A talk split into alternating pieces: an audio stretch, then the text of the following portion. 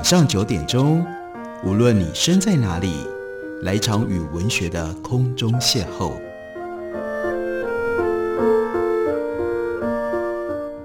杨照谈书，邀您一同遨游文学世界，认识古今中外的经典之作。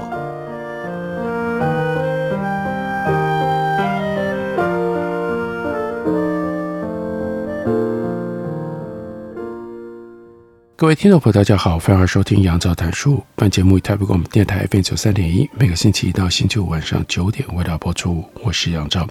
在今天节目当中，要为大家介绍的是印刻出版的新书，李一所写的《失败者回忆录》。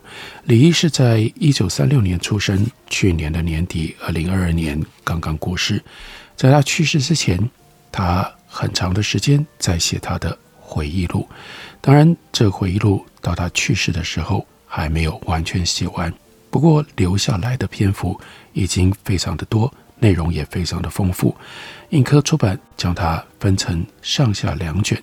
我们今天特别为大家介绍李怡他回忆录上卷当中的一些重要的内容。李怡在香港很长期，他都是非常重要的代表性左派文人。不过到他写《失败者回忆录》的时候，他已经彻底改变了他的政治态度，从这样一个拥抱祖国、支持共产党的左派文人，转而变成强烈反共，甚至因为反共而离开了香港，在生命的最后定居在台湾的这样的一位文化人。他回想他自己生命态度的形成，当然他是个文人，是个知识分子。阅读极为重要。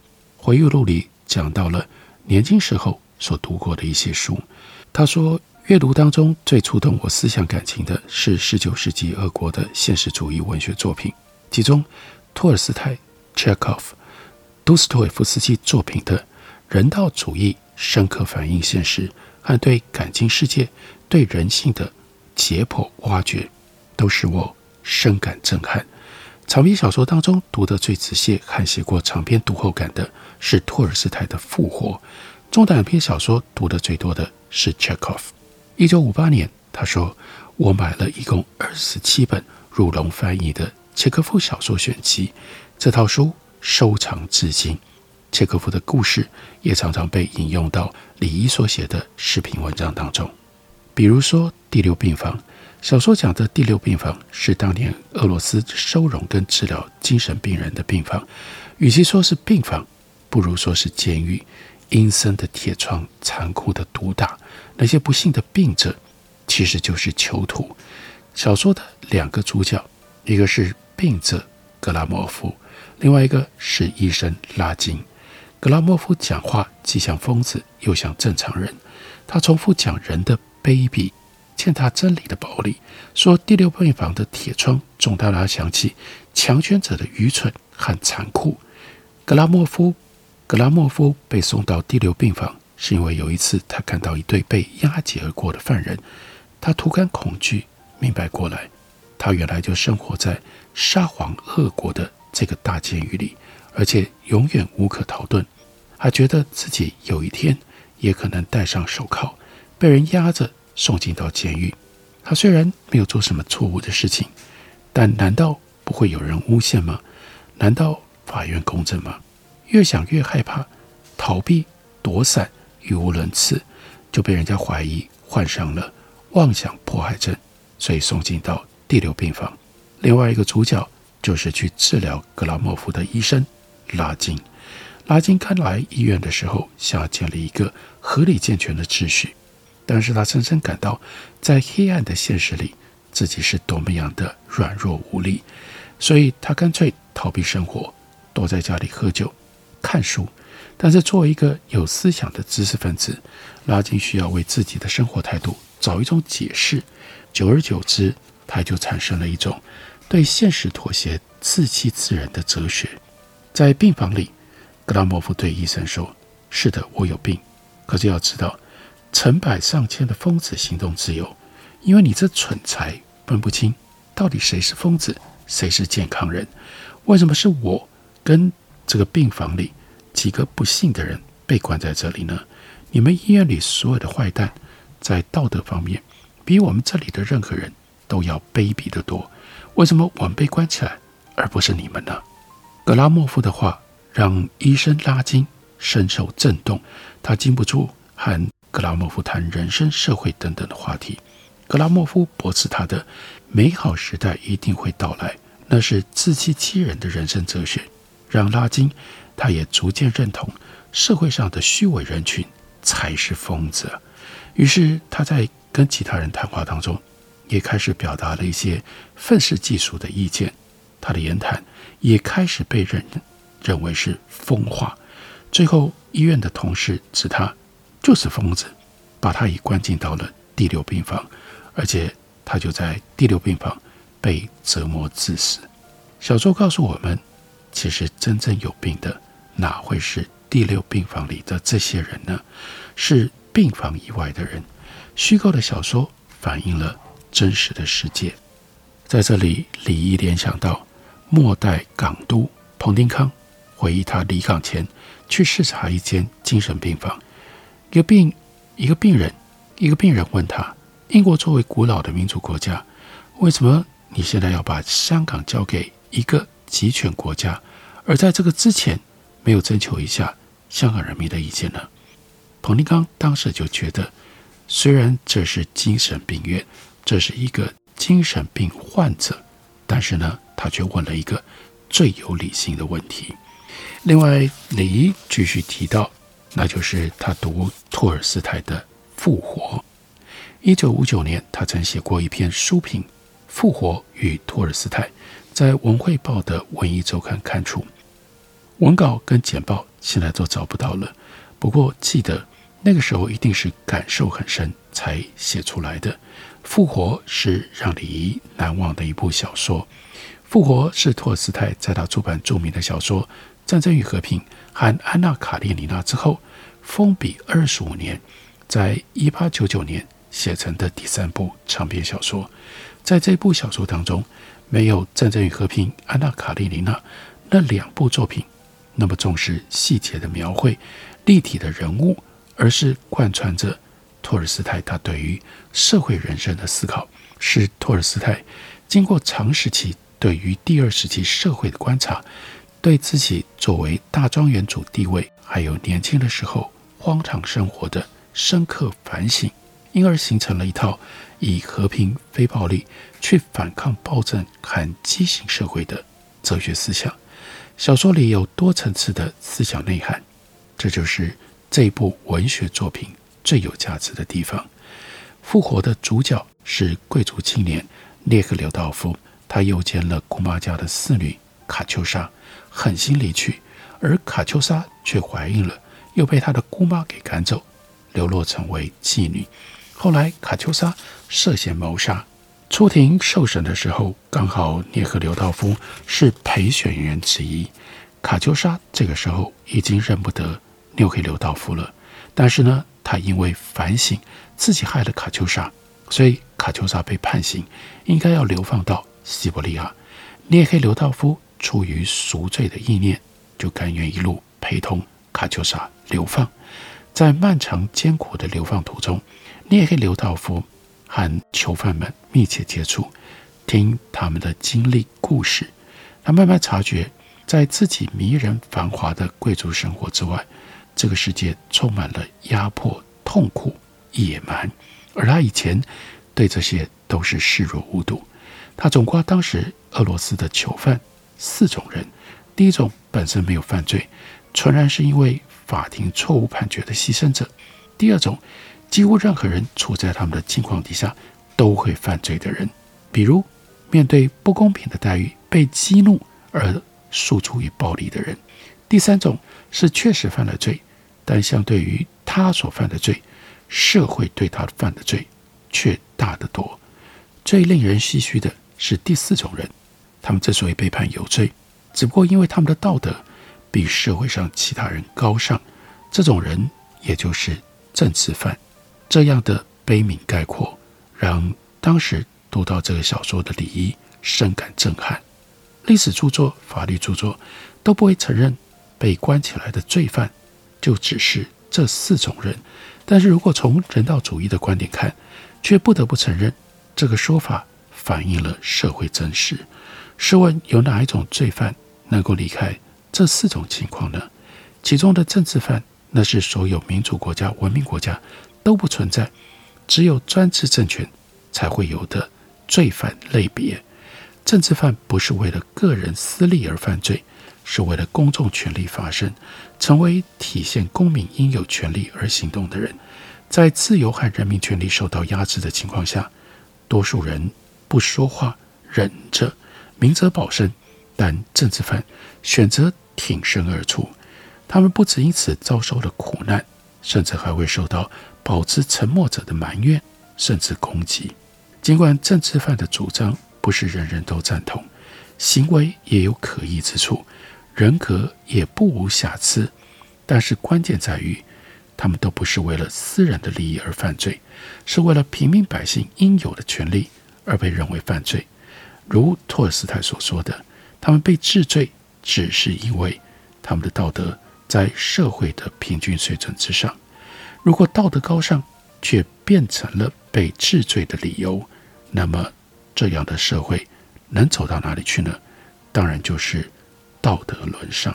托尔斯泰在小说《复活》当中，用整整的一章抄录一段一段的圣经原文，借经文宣扬他的爱与宽恕、和平与被暴力的思想。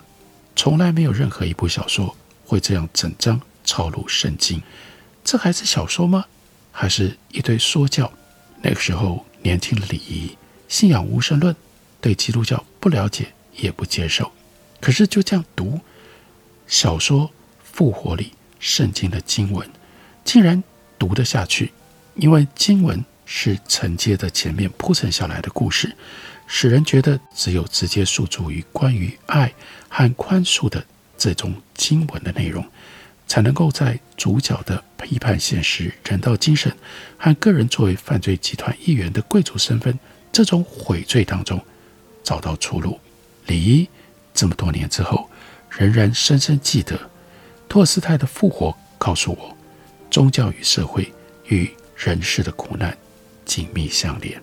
我们休息一会儿，等我回来继续聊。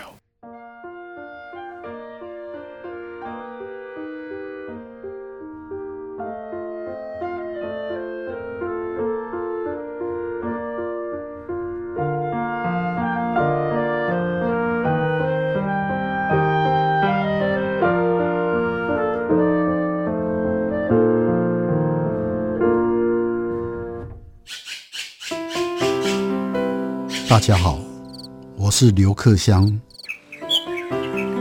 亲近自己的城市，找回城市的温暖。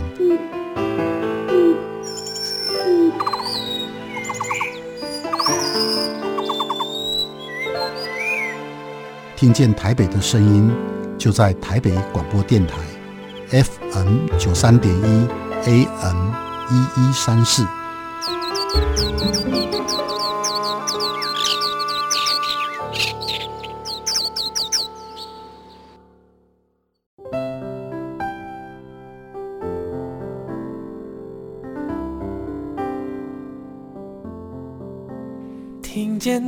台北的声音，拥有颗热情的心，有爱与梦想的电台，台北广播 FM 九三点一。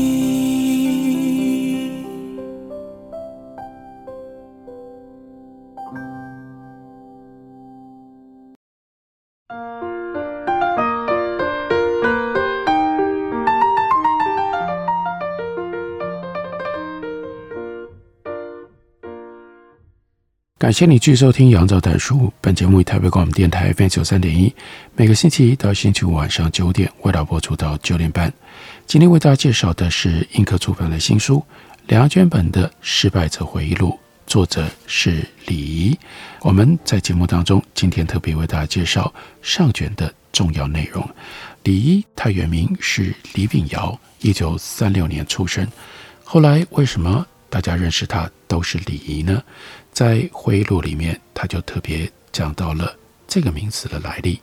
李仪不是我的本名，是六十多年前和他的妻子梁丽仪谈恋爱的时候，以他的名字的谐音而用的笔名，一用六十多年，现在大家认识的就是李仪。六十多年来，在政治运动不断的前二十年，他的妻子梁丽仪受过非常多的压力、磨难、斗争，甚至那个时候，梁丽仪他的妻子在深圳教书，而李仪在香港，两个人有很长的分离期间。不过呢，梁丽仪她坚持自己的选择，对李仪不离不弃。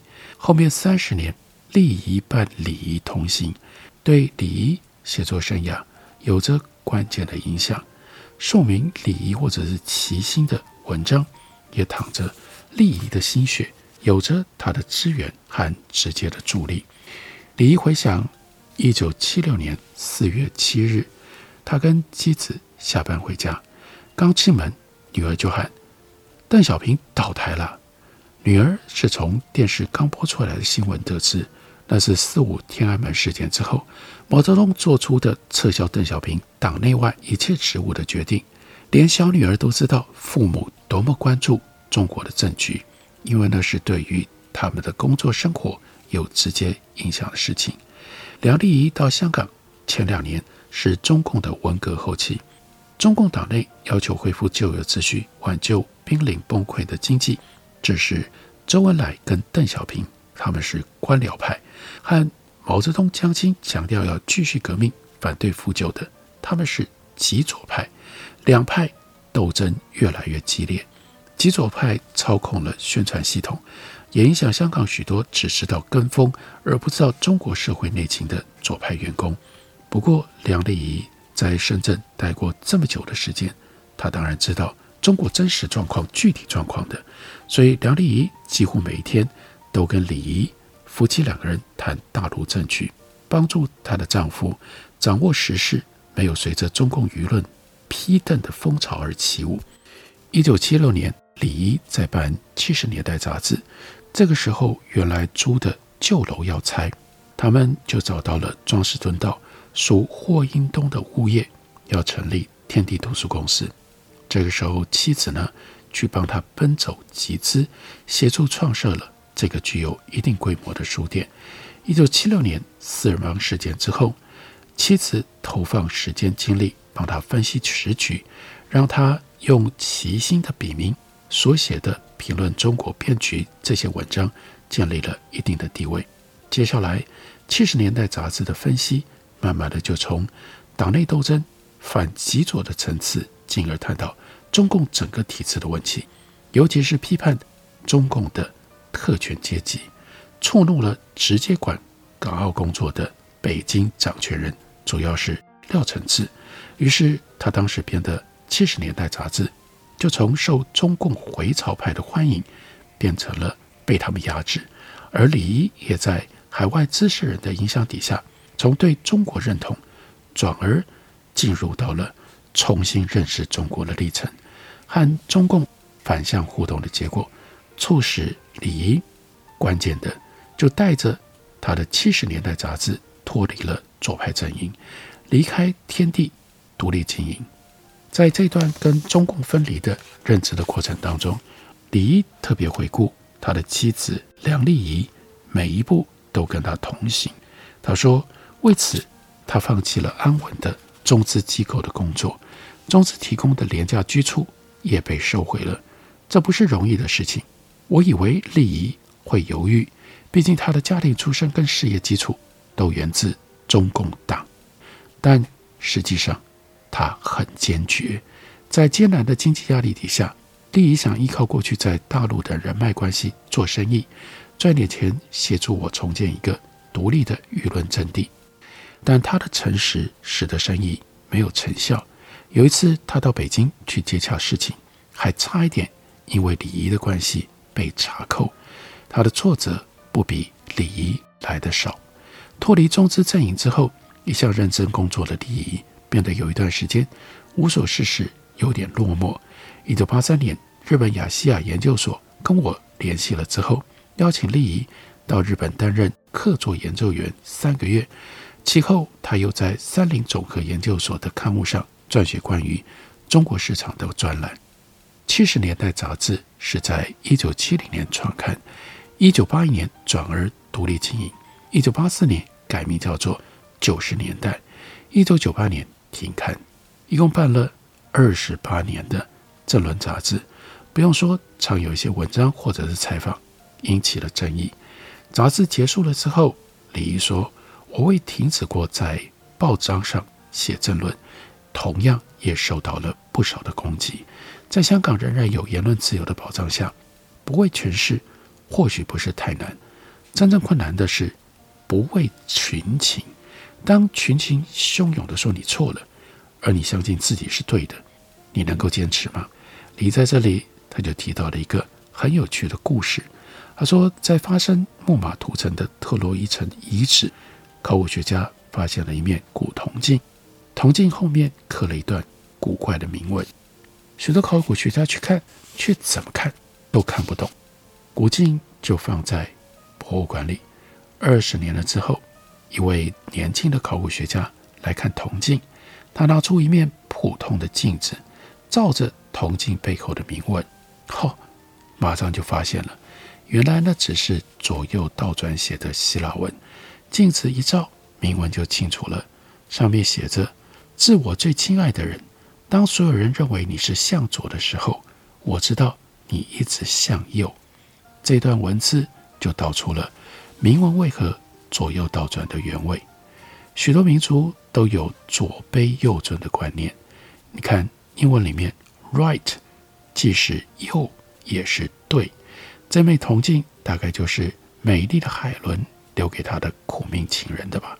他要告诉 Paris，尽管所有的人都认为他愚蠢错误，但是海伦绝对相信他是 right，是对的。当然，这不是真实的故事，这是杜撰出来的。不过，却让李怡想了又想，想什么呢？人生的道路并非笔直顺畅，挫折弯路难免。有的时候是因为选择错，有的时候是因为坚持自己的理想和是非价值而碰壁。人总要忠于自己，但忠于自己不等于会成功。世上坚持己见的失败机会更大。大家也就可以了解为什么这本书叫做《失败者回忆录》，因为要坚持己见。要保守理想，相当程度上，你就必须要有心理准备，会变成一个失败者。不过，当输了、失败了，就有很多人认为你是愚蠢的错误者。如果始终有一个人在你身边说：“我绝对相信你是对的”，这种情感、这种信任、这种坚持，足以让人度过困乏和难关。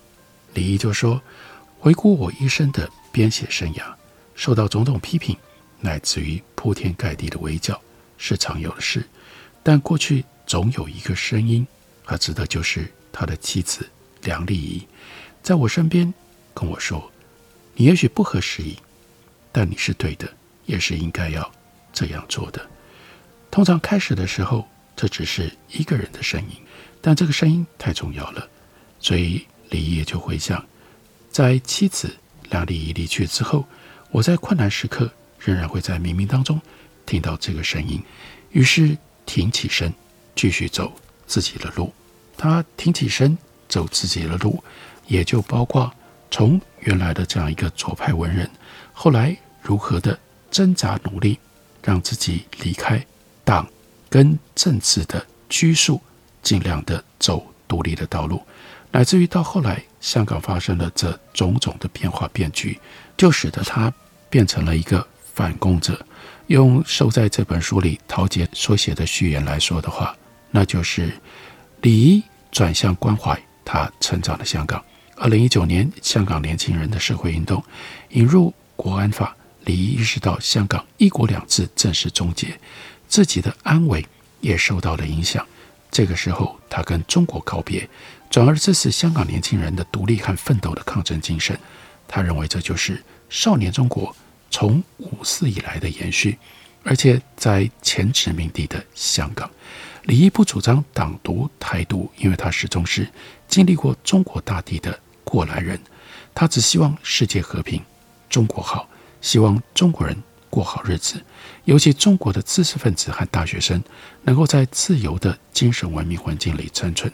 但是李仪晚年觉得，连这一点希望都幻灭了，他就只能够在精神上支持台湾跟香港。下一代找寻自己的路，是在这样的心情底下，李仪写下了他自己一生的回顾。这就是今天为大家介绍、推荐给大家的《失败者回忆录》。感谢您的收听，我们明天同一时间再会。